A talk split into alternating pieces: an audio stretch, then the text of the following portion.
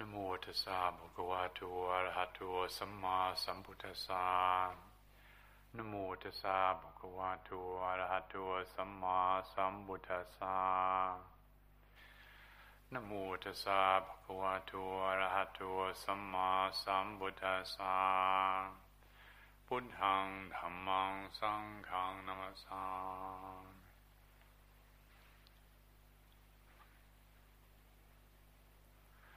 Often on Saturdays, people kindly bring me a copy of the, the Guardian newspaper. So that happened today, and I'm thankful for that. And it was interesting to have a look at it and read through or glance through some of the articles, and quite uh, noticeable how much talk there was about happiness. And it's not the anticipation with which one normally picks up a newspaper. You expect to hear all sorts of doom and gloom and misery, but uh, this was uh, rather cheerful, and congratulations to the Guardian for striking a, a different note. And of course, a lot of the um, concern about happiness is what we're familiar with, which is it's the time of sales, and you know it'll make you happy if you go and buy all these gadgets and these clothes and, and all these things that are attractively presented and available.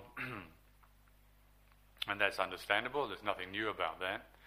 Uh, but there were also other presentations on um, how to approach happiness, and I was delighted to see, I didn't read it, but there's one little booklet in there about how when you bring mindfulness to bear on your exercise routine, uh, it's more likely to be productive. And perhaps some of you also saw earlier this week on the BBC breakfast television, there were two days in a row broadcasts at, at uh, peak breakfast television viewing time, that is uh, 5 to or 10 to 8, apparently in the morning, that's when a lot of people are watching it. Anyway, there were these, um, in two days in a row, there were program on mindfulness meditation. And some BBC reporter actually putting himself through a, I think it was a seven day course, and uh, getting his brain scanned and, and seeing if there's any real empirical evidence to prove. And there's apocryphal evidence. A lot of people will, of course, praise it, but uh, uh, the market out there, before they invest money in it, of course, want to have some empirical evidence and and not just himself, but also uh, a pain sufferer, uh, also underwent the seven day mindfulness meditation training course. And both from her own experience and also from the uh, brain scan evidence, uh, there was uh, positive results. And so it, uh, it's always inspiring to see where people do engage the pursuit of happiness with mindfulness. On the opposite, it's kind of despairing when one sees people engaging in the pursuit of happiness without mindfulness, with heedlessness. But as I was saying, there's nothing wrong with that or anything new about that. It's always been that way. It just depends how we pitch our quest for happiness, from which, from which dimension of who and what we are are we seeking happiness? On what frequency are we operating? If we're coming from the, the level of contracted, compacted self, deluded ego me, then of course happiness equals getting what I want. Now we're all familiar with this. But we're also familiar with how short lived that is. There's, no, no, there's limitless evidence of what happens when we uh, fall for the, the, uh, the story that when I get what I want, I'll be happy. But it's normal. It's not like it's wrong. I think it's important to understand that when we catch ourselves uh, following that story, that it's not like there's something going wrong or we should condemn ourselves or get judgmental of ourselves or others. You know, you you see the, the, the, story that, that's put out in, in, the newspapers and television, the advertising, the sales, that You know, that's the story that's there. You know, that's the story behind all of that industry is you will be happy when you get what you want. Now, we could fall for getting negative about that and, and, and critical of it, but it's perhaps more productive if we understand what's going on and see that that's, that's what happens when we pursue happiness with a limited level of awareness. From the perspective of, as I said, from the perspective of the contracted self, that's what I believe. That's, that's my frame of reference, is me. But as I'm sure many of us, if not all of us, have already realized, that when you practice a little meditation, or even without formal meditation, if you just value the cultivation of awareness and, and exercising mindfulness in daily life, what begins to emerge is the recognition that we do have a choice. You know, this is not the only perspective on happiness. That if we investigate the process of seeking happiness with some feeling awareness, with some sensitivity, not just with a philosophical opinion or, or, or some idealistic notion of how self seeking is wrong or uh, egotistic pursuits are wrong. Uh, that's, that's, that's a bit too initial. But if we consider, use our minds to engage in the process and say, well, doing this, did it bring real happiness? Did it bring real well being? Did it bring real contentment? I read in the paper that there's, a, there's apparently a move now to gauge the, the national happiness quotient. I'm not quite sure how they're going about it, but I believe the statistics have been released. So 200,000 Britons have been questioned on are you happy, are you anxious, or whatever else questions they ask. And apparently the, the evidence is good. Uh, seven out of ten people give their life a good rating. Uh, what, what level of happiness is that? And what level of happiness is that? Is that sustainable? Is that the level of happiness of me getting what I want, which has to be fueled over and over again by more of my what is in effect gratification? Or is it having investigated the whole process of happiness? Is there a level of happiness that is self sustaining or automatically sustaining rather than one that's always gobbling up a huge amount of, of energy? And this, of course, is where, as I was saying, when we cultivate mindfulness and reflective awareness, we start to see that this level of happiness, of which is we better call gratification, which is perfectly normal at the level of, of, of ego or contracted self, this level of, of happiness is, doesn't really make me feel good. It's only sort of good. It's kind of like a cheap hit, really. So, with this wise reflection on the process of seeking happiness, then we come to the conclusion quite quickly that no, that's not that's not a good use of energy. That's not sustainable. It's very energy extravagant. And so the interest arises in well, what other happiness might there be outside of gratification of desire? I was speaking um, recently with a, a friend uh, who, with whom I correspond on a regular basis with, somebody who lives in America, and they were reporting about their practice and and saying how well the Christmas and New Year period went. It didn't start off bright because they started to slip into old habits of, oh, do I have to do this with the family? Do I have to do that? And but he's been putting a little bit more effort into his formal practice in the last uh, year, very, very, in the past year. And what emerged quite spontaneously for him was a recognition. At a certain point, it just it just kind of kicked in. This recognition: I've got a choice. I could grumble about having to go and give presents to my family who I don't see through the rest of the year, or I could engage it in a more gracious way. You've got that choice. And his experience was that by exercising this choice, remembering this choice, remembering that you've got this option, we've got the choice to be contented or to be discontented. And it's up to us whether we exercise that choice. Now, if there's not reflective awareness, if there's not spaciousness, if, if the self is too contracted and not transparent, from the perspective of transparent self, from the perspective of where we learn to not take ourself quite so seriously, we can examine these processes. No, I don't want to go and do that with a family. Yeah, okay, I don't want to go and do that with a family. But so what? That's just what is I don't want really from the perspective of awareness? What is I don't want really? Now, from the perspective of me and my world, where I'm asleep, I'm not awake, I'm not seeing, I'm in a state of, of, of, of unawareness, from that perspective, this I want is of profound importance. And if I don't get what I want, I'm not going to be happy. That is the perspective when we're asleep. As I was saying at the beginning, there's nothing wrong with that. That's just what happens when you're asleep, when you're unaware. It's like, you know, like when we're asleep at night and you have all sorts of wacky dreams. You wake up, do you beat yourself up because you just committed all these terrible things? No. Say, oh, well, I was asleep. You know, we, we forgive ourselves because we understand, oh, I was asleep. Well, that's very similar. When we don't have awareness, we're in a state of asleep, a state of unawareness, we misperceive the activity of life. We misperceive experiences consistently.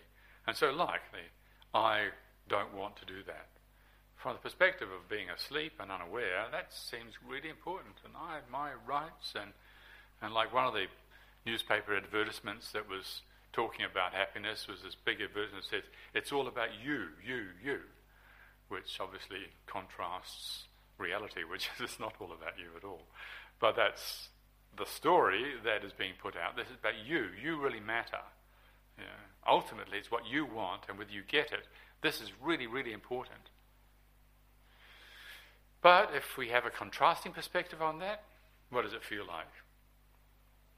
From the perspective of stepping back and looking at that, you know, feeling that, not, not pretending you don't feel, I don't want to do that with the family, uh, not pretending that we don't want, or we want, still feeling, I don't want to do. Absolutely, no doubt about it, I do not want to do that. But there's a space around it, there's a perspective on it. And out of that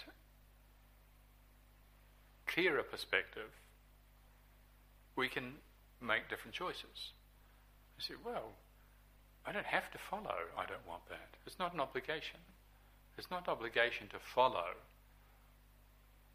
the impulse to be grumpy at Christmas. It's not an obligation, it's a choice. And we also choose and say, well, just put that to one side and do the right thing. And then my friend that I was talking about, his experience was actually he came through the whole thing feeling really strong and confident. He did various things that he didn't want to do, but it was the right thing to do, and it ended up actually making other people happy. And then we start another process whereby we're getting energy by doing what our heart's telling us to do rather than what my way is dictating. So again, this uh, this is not obvious from the beginning because the story that most people believe in, most of us believe in for most of our life, is that happiness comes by getting what I want. But what this intuition is asking us to consider is that contentment, which is a self sustaining level of happiness, contentment, that contentment comes through this moment, this experience, this reality, without any desire to it. If we see what's happening right now, but we don't add desire to it, that equals contentment. That's the equation. This moment without desire equals contentment. Now, if we get that, that's a very basic message. It's a very basic understanding that if we if we can just just code that in, even if we don't necessarily completely understand it, but we just put that in to the mix and consider it and think about it on a regular basis. This moment without desire added equals contentment. And then we start to get the feeling that we can do this, we can do this. We can see desire, desire to get, desire to get rid of, desire to become, all the different forms of desire. With mindfulness, you can start to see these things. You start to see this. It's a movement. It's a movement. It's not an ultimate reality. It's a movement in mind. You can see it. There's nothing wrong with it. There's absolutely nothing wrong with desire. What might be wrong is if we engage the desire. It might be wrong, it might be right. But the desire itself is just a movement. And from the perspective of awareness, there's a possibility of seeing it. And so then our interest in happiness broadens or deepens. Instead of just me feeling, believing, uh, actually feeling utterly convinced uh, that I will be happy when I get what I want and I won't be happy when I don't get what I want. Yeah. There's a, another perspective, which is I can choose, I can exercise the choice to be contented. And we have this possibility. And so it's not even about becoming contented. Santosa is the, the Pali word for contentment. And you know, sometimes is the idea we, I've got, I want to become contented. Being contented is a virtuous thing, so I'm going to become contented. Well, we need to be a little bit more subtle than that. And eh, contentment is the way, it's not the goal. So we exercise making the choice to be contented. How do you do it? Like you're sitting in meditation? I was contemplating this earlier, sitting in meditation, and how, what is it to be contented? What is, some, some pain in the body? Do we have to add desire to that? If it's not a, if it's not too gross a pain, we can investigate it. Of course, we could add desire to it. I wish it would go away. I wish it was something like that. We could add that, but do we have to? We don't have to. There's pain. There is pain. That's it. That's a fact. That's what we can be contented with pain. Or maybe the mind is a bit active. Yeah. How can we be contented with an active, busy mind? Well, rather than coming up with a theory about that, to investigate that. How can I be contented with this, with my mind that's active and busy? I'd like to have a nice, concentrated, clear, bright, um, radiant mind, but maybe it's not. It's like this. I'll be contented if I can just get rid of all the confusion. Well, that's one approach. But how about if we just choose to not add desire to this already, this fire? We don't add any fuel, fuel to this fire choose to be contented with an active, busy mind.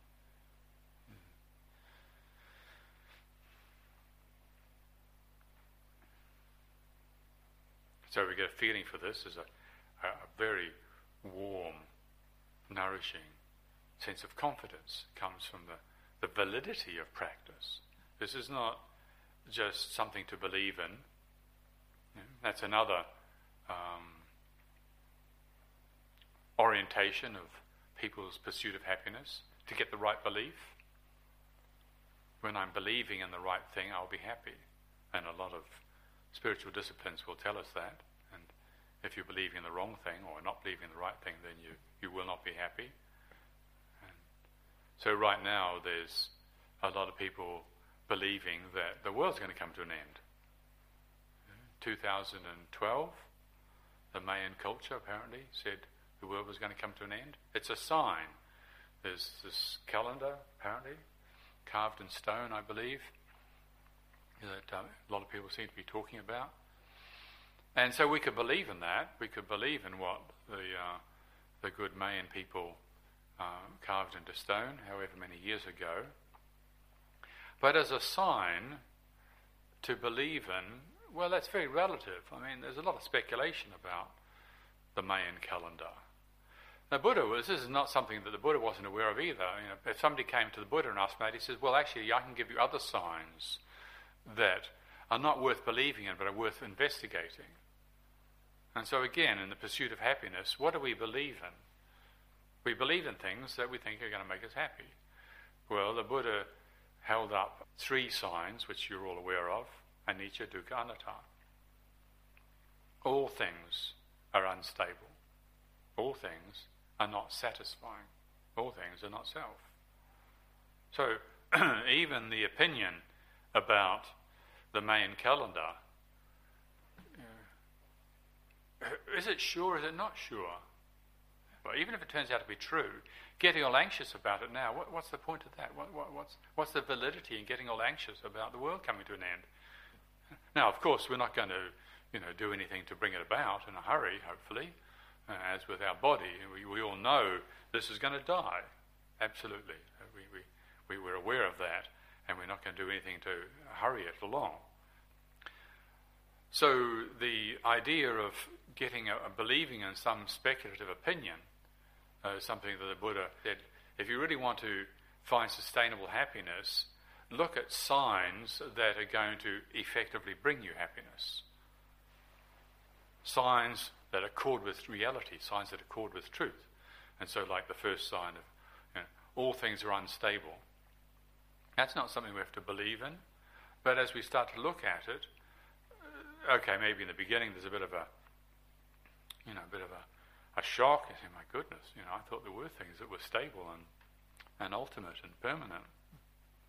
But there's no thing that's ultimate, according to the Buddha's perspective, and there's no things that are ultimate. Stop trying to grasp at things that are ultimate, but just rather accord with the relativity of all things. Everything that's born dies. Everything that has arisen is going to pass away. And if we really take that on board and we really consider that, well, then the chances are we start to experience a growing sense of aligning ourselves with reality. We don't have to be telling ourselves stories anymore. Or the second sign, you know, dukkha. All things are unsatisfying. Uh, sometimes it's translated as all things are unsatisfactory, which, I don't know, in a way I find that kind of keeps it out there. It's like these things are unsatisfactory, but it doesn't really invite us to look at the way we relate to things. It's just like a view on things. Whereas to say that all things are unsatisfying, for me, brings into my awareness well, why am I relating to things as if they are going to satisfy me? You know, there is nothing that's going to satisfy me, really. grasping at all things is going to lead to the feeling of limitation and ultimately unhappiness. So, looking at these signs, or the third sign that uh, all things are not self, Again, it's not something to believe in, but an orientation of investigation that the Buddha encourages. If you really want sustainable happiness, sustainable well being, if you really want contentment, then it's important that the way we invest our attention, the way we apply awareness to experience, accords with reality. So as we go into the, the new year, as I've said on New Year's Eve, we've uh, no idea what the future is going to bring. Know, maybe the Mayans were right. Know, maybe this is the end. But even the thought that this is going to be the end, or the anxiety about it being the end, from the perspective of now, from the perspective of reality, from the perspective of what we've got here and now, this thought, this perception, where's the problem? Is there a problem with the perception that it's all going to come to an end this year? Yeah. Seems to me that there's only be a problem if we make a story out of it, if we add desire to that perception. And, not just about the whole world coming to an end, but likewise within ourselves. The, the stories that we entertain within ourselves, the stories about who and what we are, our personality, our relationships, our goals. On a conventional level, of course, we do have goals, we do have things that we want to be successful at, and that's appropriate from one perspective. But from a broader perspective, from the perspective of awareness, even if we grasp at our wholesome goals, we spoil them. So, the Buddhist perspective on the way to find sustainable happiness is to cultivate this awareness. Not a belief system, not a naive reaction to the stimulus, agreeable or disagreeable, that comes to us, but by the cultivation of awareness and investigation. So thank you very much this evening for your attention.